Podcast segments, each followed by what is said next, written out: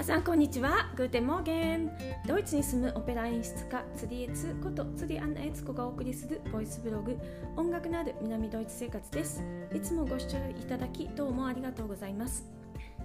えー、さて今日は、えー、9月の22日になりました、えー、昨日9月の21日はですねあの中秋の名月だったと思います。えーと、私はですね、えまあ、夜の帰りにですねいつも自転車に1時間ぐらい乗って家に帰ってくるんですけども、えー、昨日はですね曇ってたんですよ。ずっと一日中。であお月様見れないなと思って自転車に乗ってたんですけどで乗ってる時も、まあ、本当に曇っててあもう全然ね月がどこにいるか分かんないくらいに曇ってたんですね最初。であ今日はダメだなと思って走ってましたら最後の最後あたりにですねだんだんね雲が晴れてきて1時間乗ってて最後家に着いた時には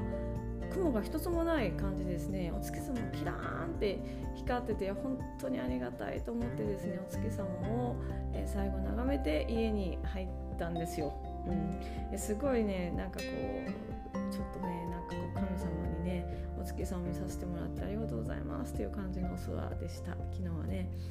でこの中秋の名月、えー、8年ぶりに満月だったそうです。ねえ中8年ぶりなんだそうですね。でこれで、えー、来年再来年また、えー、満月でその後はこの2030年になるまで満月の中秋の名月が見られないそうですね。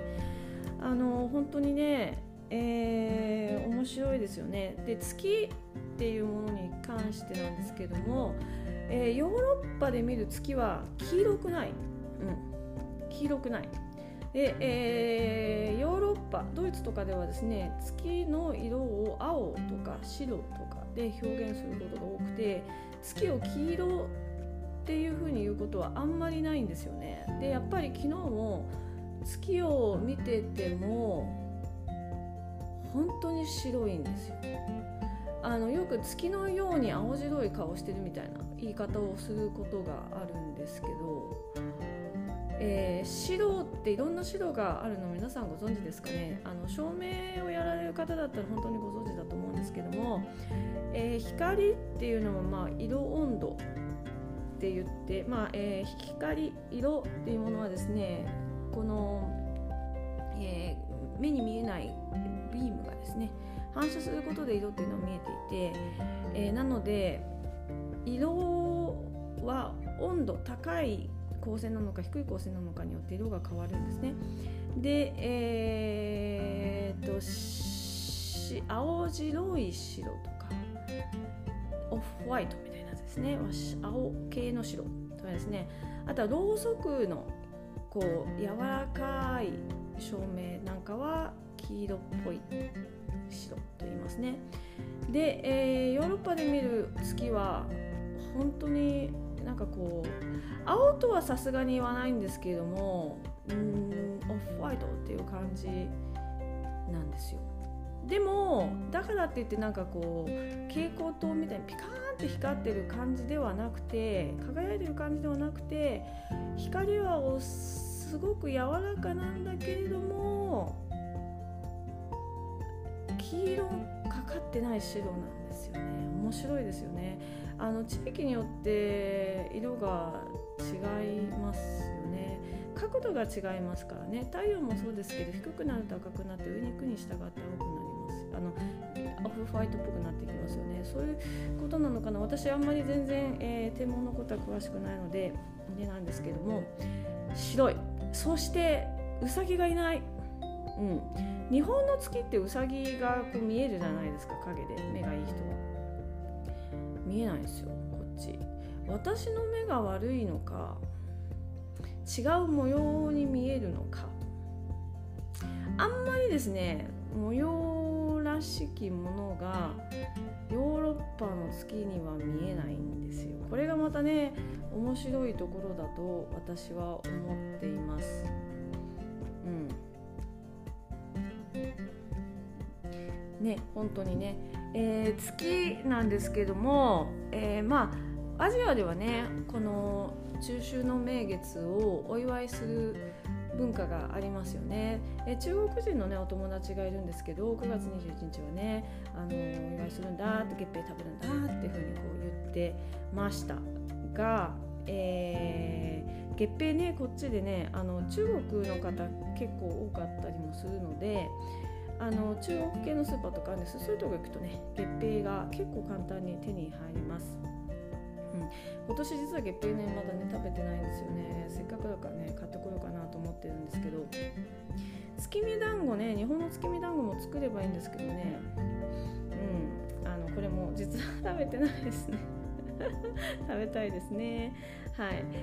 えーとそういうまあ月ですけどもうヨーロッパでは月はどっちかっていうとネガティブなイメージの方が強いんじゃないかなという感覚がありますその青白い顔しているとかね白あのその月になぞらえてもありますしあとはですねまあ満月になると狼が出たりとかこう危険なことがあるみたいなイメージが月にはどちらかというとあるような気がします。うん、月をめでるっていうのはね、あの、アジアの文化なんでしょうか。うん、あの月を杯に移して飲むとかいうのもね日本でもありますよね。で月をあんまり見過ぎない方がいいとかもまあ言います。日本でもねアジアでも言いますからね。そうなんですけれども特にねヨーロッパでは月をめでる月が美しいねっていうようなことは特にないですねでこの秋にねやっぱりこう一日年で一番美しい月っていうふうに言われてる日のここに全くお祝いの、えー、文化がないっていうのがですね面白いなと私は思います。まあ、それにしてもですね昨日の月は本当に明るくてその雲がバーッと晴れた空半分ですね。月の方結構私あのあんまりあの照明街灯とかがないような、えー、ちょっとあの方に住んでいるので空をね昨日ねあ月が出たと思って雲が晴れたと思って空を見たらですねもう、えー、空の半分は月のこう輝かしさでわーって明るくなってました。うん。えー、川沿いを走るとですね月の光がキラキラキラって輝いてすごく綺麗なことがあるんですけどそういうふうにねあの月がね川とか水にねあのこう反射するっていうのは本当に美しいですよね。うん、あのベートーベンがね「ムーンライト・ソナタ」を、まあ、書きましたがあれは別にもベートーベンが「ムーンライト」という名前を付けたわけではないんですけれども、まあ、そういうその月の光で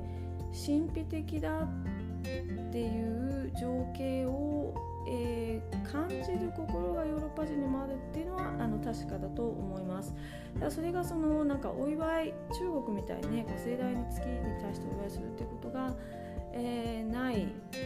のが、まあ、ヨーロッパの文化かなと思います。この、ね、月にか月に関してのそのヨーロッパ文化っていうのはね私ももう少しねあの少し調べて掘り下げていきたいテーマだなと思っています。ルサルカっていうあのオペラが一つあるんですけどボルザークが書いたオペラですね。これはですね、えー、その月を見ながらね歌うシーンがあるんですよ。うん、あの人魚のねお話ですね。あの日本人間と結婚するためにまあ声を失う、えー、女性の話なんですけどもともと人魚でね、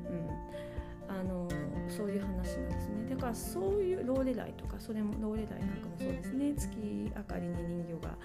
えー、歌うシーンとかがありますよね。だからあの得てして全く月があまりにも意味嫌われていてあのこう歴史の中にストーリーの中に出てこないというわけではないんですけども月っていうのはやっぱこうちょっと何か末性的なものともあの掛け合いが多いのかなっていう気が、えー、ヨーロッパの方のね文化としてはしています。はい。ということで昨日はね、まあ、月を見ながらふっとそんなことを考えた、えー、一日でありました。はい。ではまた明日。アフリダゼンチュース。